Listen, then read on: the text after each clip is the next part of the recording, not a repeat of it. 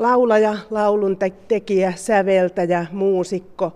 Sari Kaasisella on paljon tämmöisiä adjektiiveja, mitä sinun nimesi eteen voi laittaa. Olet myös yksi harvoja suomalaisia kansanmusiikista väitelleitä musiikin tohtoreita. Ehkä parhaiten sinut kumminkin tunnetaan Suomessa Värttinä yhtyeen keulahahmona tuolta 80-luvun puolivälistä. Katosit sitten jossain vaiheessa julkisuudesta. Miten näin pääsi käymään? Katosinko minä? Apua! en mietiä tiedä mihinkään kadonneeni. Tietysti se, se Värttinän hurja suosio ja julkisuus.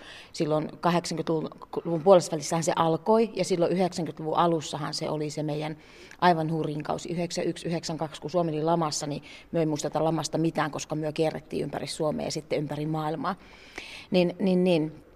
Ehkä sitten, jos katosin jonnekin, niin sitten syntyivät lapset ja, ja, ja niin asetin sitten heidät etus, etusijalle ja silloin loppui se Värttinän kanssa maailman kiertäminen.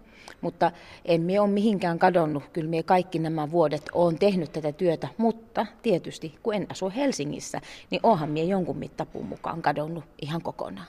Niin sinä muutit sitten perheesi kanssa takaisin sinne kotipuoleen Rääkkylään.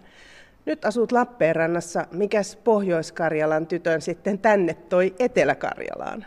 No tämä onkin kyllä mielenkiintoinen juttu, että, että ei sitä koskaan tiedä, mitä, mitä elämässä tapahtuu. Ja elämässähän varmaan, minä ajattelin näin, että kaikki menee niin kuin on tarkoitettu menevä, ja kaikki menee aina parhain päin. Että sitä ei aina itse ehkä niin kuin, tiedä ja tajua, että se tie ei ole suora, vaan se voi vähän mutkitella. Et tosiaankin silloin, silloin, kun lapset syntyivät, niin muutettiin Rääkkylään ja rakennettiin sinne koti. Ja se koti on siellä edelleen. Et minun koti on Rääkkylässä, mutta minä nyt asun täällä Lappeenrannassa. Oletko vähän niin kuin evakossa Lappeenrannassa? no minä olen vähän niin kuin evakossa. Tämä oikeastaan myöskin sen takia, että, että silloin, kun, kun äsken jo mainitsit tuon tohtoriasian, niin opiskelin tai tein sen jatkotutkinnon ja minusta tuli tohtori ja ne, sen tohtori, tohtoriopinnot oli kiivaimmillaan silloin 2007, 2008, 2009 me sitten valmistuin. Niin, niin, niin, siinä kävi niin, että yhtäkkiä pohjois kukaan ei niin sanotusti, minä puhun sanon tämän kaikella rakkaudella ja lempeydellä, että kukaan ei halunnut leikkiä minun kanssa.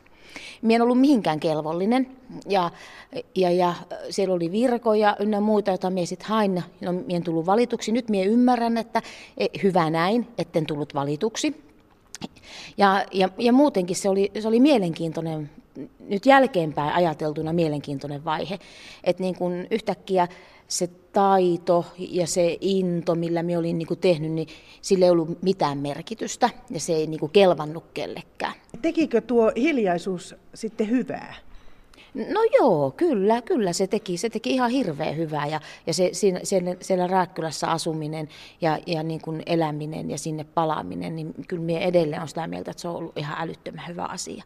Mutta sitten Mie niin kuin sanoin minun äidille, joka siellä Rääkkylässä mun vanhemmat edelleenkin asuu, että tiedätkö, että, että jotain täytyy nyt tehdä. Että kun mie koko ajan Mie asun täällä pohjois mutta joka viikonloppu mie ravaan ympäri Suomea tekemässä töitä. Että ne mun työt ei ole nyt täällä, missä mie asun. Eihän tässä ole mitään järkeä. No sitten, kato, elämällä on aina tapa jär, tapana järjestää yllätyksiä ja asiat, asiat järjestyy. Ja sitten yhtäkkiä mie löydän kiitteni täältä Lappeenrannasta millä mielellä olet tähän löydökseen niin suhtautunut? No onhan minä nyt tällä kahdeksan vuotta ollut, että, että, että ihan positiivisella mielellä, että on ollut mahtavaa, täällä minut on otettu hyvin vastaan ja täällä sitä työtä, mitä me on tehnyt, niin on arvostettu. Koska kaikkihan me halutaan, että, että, että se, se työ, työ, koska työn kauttahan me nyt vaan valitettavasti eletään ja tullaan toimeen, vaikka meillä kulttuurityöläisillähän se käypikaton niin helposti, että eihän sitä tarvitse mitään maksaa. Nämä viime aikojenkin keskustelut, mitä on kiivaana käyty, niin täällä on ollut hyvä tehdä töitä. Sillä tavalla, että, että, että on, on päässyt tekemään isoja juttuja ja, ja ei ole epä, epäilty kovinkaan paljon, vaan on saanut tehdä rauhassa myöskin sitä työtä. Jonkun mielestä piilossa. Sari Kaasinen, ovatko nuo pohjoiskarjalaiset nyt sitten jälkeenpäin huhuilleet sinua takaisin? Käytkö, onko siinä käynyt nyt niin, että sinä asut Lappeenrannassa, mutta käyt sitten tuolla Pohjois-Karjalassa keikoilla? Kuule ei. ei. En ole käynyt pohjois keikalla. Kihauksessa on saanut nyt käydä parina kesänä keikalla. Et se on ollut tosi hieno juttu, että se oman kyläfestivaali, jota silloin olin perustamassa, niin, niin, niin, niin että sinne, sinne on päässyt keikalle niin sanotusti. Mutta ei, ei ole tullut keikkakutsuja, vaikka kuitenkin tätä muusikon työtähän mietin koko ajan. Ja se kansanmusiikin uudistaminen ja kansanmusiikin edistäminen oli se asia, mistä sinut sit silloin Värttinen aikoina tunnettiin ja mistä tietenkin koko yhtye tunnettiin.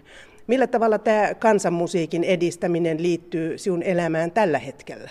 Me on kasvanut sen perinteen keskellä, osin tietämättäni, että et, niin et me, se minun lapsuuden koti ja ne kaikki asiat siellä, niin nehän on sitä perinnettä parhaimmillaan, niinhän me kaikki. Mutta että, et sitten just se kunnioitus ja arvostus sitä kohtaa niin kasvaa vaan mitä enemmän niin sanotusti kilometriä tulee ja mitä enemmän ikää tulee. Et, et se on aina ollut osa minun elämää ja mehän toimin Kalevalaisten naistenliiton puheenjohtajana kolme vuotta tässä myös tässä välissä ja se, se oli hieno näköalapaikka suomalaiseen niin perinteeseen ja sen arvostamiseen, kalevalaisuuteen, että miten, miten sitä tänä päivänä käsitellään ja, ja miten se missäkin päin Suomea elää. Niin minä tunnen, että minun tehtävä on liputtaa näiden asioiden puolesta. Että kun tämä maailma koko ajan on avoimempi ja niin sanotusti pienempi, mutta ja globalisoitu ja digitalisoitu, että jotakin pysyy. Että meillä, että meillä jokaisella on jotakin asioita, joista me voidaan niin kuin miettiä, että ihana kun tämä pysyy samana. Ja, ihan, ja ne on osin ihan arkisia asioita, ne ei ole vain kansanmusiikkia.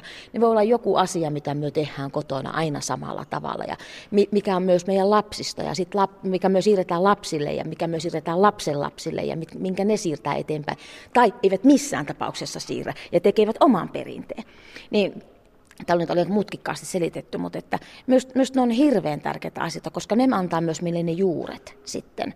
Et, et, et, ja Suomen rikkaus on se, että meillä on niin, niin tämä perinne on niin laaja ja eri puolilla Suomea esimerkiksi kansanmusiikki on hyvin erilaista, joka, joka on ihan meidän äärettömän hieno rikkaus, että meillä on erilaisia, erilaisia genrejä ja erilaisia tapoja eri puolilla Suomea. Arvostetaanko kansanmusiikkia Suomessa nykyisin? Kansanmusiikin arvostus. No kyllä sitä varmasti arvostetaan, ainakin juhlapuheissahan sitä arvostetaan tietysti ja pidetään tär- tärkeänä, mutta minä luulen, että jokainen meistä, joka tällä alalla on, niin, niin se ottaisi sen arvostuksen työnä vastaan täl- tällä hetkellä, että, että saisi sais soittaa, saisi laulaa, saisi säveltää sitä, ja sitä, mitä kukin tekee. Se arvostus tulisi nimenomaan sitä kautta, että se näkyisi ja kuuluisi. No jos miettii, että miten sitä soitetaan radiokanavilla, niin ei arvosteta. Se on kyllä totta. Että sehän, sitä, sitä ei kuule muuten kuin oikeastaan konserteissa tänä päivänä. Tässä salissa täällä kehruuhuoneella, niin kun meillä on aika paljon kesäaikaan soi, kun meillä on siis nuoria kesämuusikkoja töissä, niin ihmiset arvostaa sitä todella paljon ja tykkäävät, kun se on tuossa lähellä. Se tulee sulle tällä tavalla näin silmästä silmään ja korvasta korvaan. Palataan kohta takaisin siihen, mikä on kehruuhuone. Sari, saa, Sari Kaasinen saa kertoa siitä lähemmin. Mutta liittyykö tuohon kansanmusiikkiin sitten jotain sellaisia soittimia, joita nykyajan nuoret vierastavat? Oikeastaan mie uskon, että nuoret ei vierasta mitään soitinta, kun se soitin on kiinni tässä päivässä ja tässä ajassa. Esimerkiksi vaikka tämä meidän oma kansallissoittimemme kantele, niin kyllä nuoret soittaa, paukuttaa sitä sormet verillä ja rakkuloilla, kun se musa ja mitä sillä kantelilla soitetaan, kun se on monipuolista, koska niin kuin vaikka esimerkiksi Iida Elina on osoittanut, että, että kantelilla voi soittaa Michael Jacksonia ja sillä voi soittaa Justin Timberlake, ihan mitä, mitä vaan. Että se on vaan sitä omasta taidosta ja tuosta korvien välistä kiinni ja sormista, että, että miten, miten sitä musiikkia käsittelee ja miten sitä soitinta käsittelee. Että Minusta on älyttömän hienoa, että, että, että joku kantelekin soi tänä päivänä ihan tosi monenlaisissa yhteyksissä, vaikkapa heavy-bändi, bändin soittimena. Ja näin se pitäisi ollakin, että nuo, niin kuin ennakkoluulottomasti otettaisiin se soitin, eikä genreytettäisiin sitä heti, että se on kansansoitin, tai se on rockisoitin, tai se on klassinen soitin, vaan soittimet on soittimia, ja, ja, ja, ja niitä voi niitä voi käyttää just niin kuin parhaaksi näkee ja taito riittää. Kantelehan oli se sinun ensimmäinen ja varmaan tärkein soittimesi silloin nuorena. Saattaa olla, että se on se rakkainkin soitin, mutta sinut on nähty myös jonkun verran haitarisylissä. Minkälainen suhde sinulla on haitariin? No joo, itse asiassa viulu oli minun ihan ensimmäinen soitin, mutta minulle ja viululle ei syntynyt kovin suurta rakkaussuhdetta. Kyllä mie sitä kitkutan, nimenomaan kitkutan e- yhä edelleenkin. Ja kantele on tietysti se minun semmoinen, se on rakkain soitin. Mutta jos minut on nähty haitarisylissä, niin se on ollut yksi tai kaksi rivinen. Ja sen Mie tiedä, mie vaan tykkäsin siitä soittimesta heti alusta alkaen. Ja, ja, ja Kalaniemen Maria, joka oli minun opiskelukaveri ja ystävä muutenkin, niin sitten opetti minulle sen salat akatemiassa, että vetäessä ja työntäessä tulee samasta nappulasta eri ääniä. Musta siinä on jotain niin rouheeta ja niin rososta ja minä soitan sitä just sillä tavalla, että minä en yritäkään hienostella. Entä säveltäjänä sitten, Sari Kaasinen, oletko säveltänyt eri soittimille vai, vai pikemminkin sitten yhtyeille? No minä nyt sävellän kaikenlaista ja kaikelle. Sehän vähän aina riippuu, että okei, jos mä vaikka otan sen haitarin, niin sieltä kun rupeaa sitä näpeilöimään ja soittamaan, niin sieltä tulee biisi haitarille. Mutta sen, sitä nyt voi soittaa sitten kantelilla tai millä tahansa muuten. Mutta sen me on huomannut, että pianolla ja kan, niin kuin jos, jos vaikka istun pianon ääreen ja teen biisin, se on aivan erilainen kuin se biisi, mikä tulee kanteleella. Se on ihan myös, niin sanotusti myös eri, eri, eri genre ja eri oloinen. Niin viime aikoinahan me on tehnyt aika paljon teatterimusiikkia. Ja nyt on mennyt Tampereella, tai, tai ja vie, menee vielä nyt keväälläkin, Kilpakosiat, kansanmusikaali. Ja tuota, sen, sen on säveltänyt. Ja sitten tänne Kehruuhonne, tein sen Kehruuhonne 200 musiikkinäytelmän musiikit, melkeinpä kaikki u- uutta. Niin, niin, niin, se on myös niin kuin, minulle tärkeää on tehdä hieno, hyvä melodia ja siihen sitten sanat. Et se, kun se, minulle, minulle se ensimmäinen asia on melodia. Että minulla tällaiset stereot soi koko ajan päässä. Ja nyt tämänkin meidän tapaamisen jälkeen, niin minulla joku biisi soi päässä. Ja se on, se on tunne tästä tapaamisesta. Mielenkiintoista. Toivottavasti sitten jälkeenpäin kerrot minullekin, että mit, mitä sieltä syntyi. Säveltäminen on sinulle, Sari Kaasinen, ilmeisesti ihan arkipäivää ja sellaista työtä, mitä teet joka viikko, mutta olet monella muullakin tavalla mukana musiikkielämässä. Lappeenrannassa esimerkiksi ja koko tässä Etelä-Karjalan alueella toimii sellainen valtavan suuri lapsikuoro kuin Metku. Minkälainen projekti se on ollut? No se on ollut projekti, joka on kestänyt niin kauan kuin minä tuolla Lappeenrannassa asunut. Eli tämä Metkukuoro-toiminta alkoi, kun minä tulin tänne ja sitä tultiin ehdottamaan, että kun tämä Lappeenranta on kuulema, silloin sanottiin, että tämä on laulava kaupunki, niin halutaan, että täällä kuorotoiminta jatkuisi miehän aina sanon kaikille, että joo, sopii. Ja sitten minä vasta ajattelen, että mihin minä olen lupautunut. Ja niinhän minä tällekin sanoin. Ja se on nyt tämän kahdeksan vuoden aikana kasvanut kahden ja puolen sadan lapsen kuorosta 1050-1100 lapsiseksi kuoroksi. Eli siinä kouluihin tai musiikkiopistoihin, niin, niin, niin opettajat perustavat metkukuoroja joko tuntien aikana pitävät niitä tai koulun kerhotoimintana tai muuta. Ja minun tehtävä on valita siihen aina biisit. Ja meillä on tullut semmoista vakkaribiisit, mä oon tehnyt muutaman biisin, ja sitten mun tämä kyläbiisi on siinä myös. Ja, ja sitten vuosittain aina vaihtuu, että me valitsen sen musan ja tehdään sitten ne taustanauhat valmiiksi, että sitten lapset opettajan kanssa treenaa. Sitten me käyn niitä kaikkia kuoroja tapaamassa, yksi. Siis yksi kerrallaan? Kuoro kerrallaan, kyllä. Eli se on mm. aikamoinen Joo. suhina, kun minä täällä menen koulusta koululle ja kiertelen pitkin Etelä-Karjalaa. Ja se on ainut keino saada toimimaan sitten, kun myö 1050 nyt tulevana tiistaina sinne lavalle pompataan. Että minä olen jokaista katsonut silmiä, että se jokainen lapsi tietää ja tuntee miut. Ja minä tiedän, että ne on niitä minun metkulaisia. Ja nyt me taas lauletaan sitten oikein niin, että varmasti tuo Lappeenrannan urheilutalo katto lähtee ilmaan, niin kuin me aina tehdään. niin en yhtään ihmettele, miksi sinne suunnitellaan aika iso remonttia, että jos sillä no se... teilläkin on jotain tekemistä sen kanssa, koko kuorohan vetää sen ison urheilutalon aivan täyteen, että ne, ne teidän esityksethän on ihan perinteisesti olleet loppuun myytyjä. No ne on aina loppuun myytyjä ja lippu, sitten monet vanhemmat jää ilman lippuja.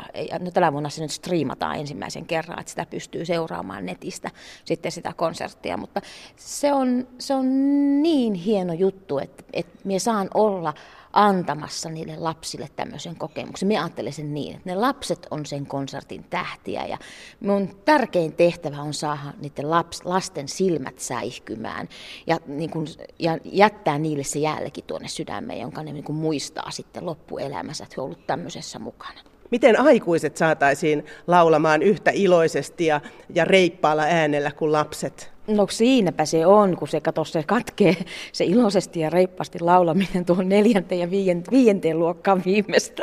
Et sitten, alkaa, sitten alkaa se varpaiden tuijottelu ja äänikin katoaa jonnekin niin sanotusti, kun rupeat laulamaan, että saatikka sitten aikuiset. Että me, meihin on varmaan niin syvälle iskostettu se että pitää kaikki tehdä niin täydellisesti ja oikein, ja ne meidän laulukokeet sieltä, mitkä meidän aikuisten mielissä vielä on, ja se hirveä häpeä, että jos, et, jos sulla ei ollutkaan maailman paras ääni. Sari Kaasisen nykyinen valtakunta on kehruuhuone Lappeenrannassa tämä sali, missä nyt taaperramme tässä, niin on, tässä on jokunen vuosi sitten vielä pelattu tennistä.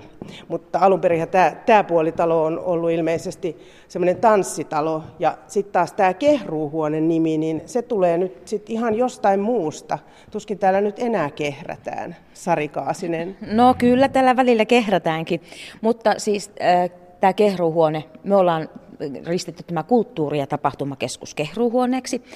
Alun perin 200 vuotta sitten Kehruuhuoneen laitos, kun perustettiin tänne, se perustettiin Venäjän keisari Aleksanteri ensimmäisen määräyksestä, niin se oli naisten työ- ja ojennuslaitos, eli naisvankila. Ja tämä sali, missä me nyt ollaan, ja nämä hirret, minkä, mitkä tässä meitä niin kuin katseleepi ja hengittää meidän kanssa, niin tämä talo rakennettiin 1838 nimenomaan vankilan työtuvaksi. Ja sen jälkeen tämä niin, tai tietysti täällä tosiaankin kehrättiin, kulottiin, karstattiin, häkilöitiin ihan sananmukaisesti. Naiset teki täällä sen työn. Ja sitten tämä oli myös miesvankila, ja sitten tämä urheilutalovaihe, eli sotien jälkeen tästä tuli Suomen ensimmäinen urheilutalo, siis ihan ihka ensimmäinen koko Suomessa, kun nämä aktiiviset urheilumiehet päätti, että nyt tarvitaan paikka, missä pääsee pelaamaan ja painimaan muun muassa. Ja, ja, ja sitten tuli tämä tanssilava-vaihe tänne, että oli niin kuin sen urheilutalon myötä, tästä tuli aivan kuuminta hottia oleva tanssipaikka. Täällä kävi kaikki suuret tähdet Onni Gideonista aina Laila Kinnusen ja Annikki Tähteen asti esiintymässä. Ja tämä liittyy Lappeen rantalaisten ihmisten perheiden historiaan tosi paljon, koska täällä monet suvut ovat yhdistyneet kuulema ja ihmiset käy edelleenkin kattelemassa. Niin kaupunkihan laittoi tämän kuntoon ja sitten Sari Kaasinen omalla, oman yrityksensä kanssa tuli tähän vuokralaiseksi, niinkö se meni? Joo, myös sit avoimen tarjouskilpailun kautta niin kuin meidän perheyritys, eli minun tyttäreni Kiisa on tässä myös y- yrittäjänä ja sitten mieheni Petteri, eli me ollaan ihan niin kuin tuota, per- perheyrityksenä tässä. Päätettiin ihan niin kuin sen enempää miettimättä taas meitä meikäläisen tapaa, että joo, ruvetaan vaan niin, niin perustettiin tähän tämä kehruhuone. Ja täällä on siis ravintolapalveluja ja nämä upeat tilat, missä järjestetään konsertteja, tapahtumia, messuja, markkinoita ja yritykset ja yhteisöt voi näitä tiloja myös käyttää hyväkseen. Eli me tämmöisellä karjalaisella mentaliteetillä ja ilolla ja vieraanvaraisuudella ja runsaudella halutaan täällä meidän asiakkaita palvella. Lappeenrannassa tietenkin kuvitellaan, että Sari Kaasisesta on nyt sitten tullut myös ravintoloitsija. Miten tämä asia menee? No, ö, meillä on siis myös ravintolapalveluja, mutta ei tarvitse pelätä mienteä sitä ruokaa.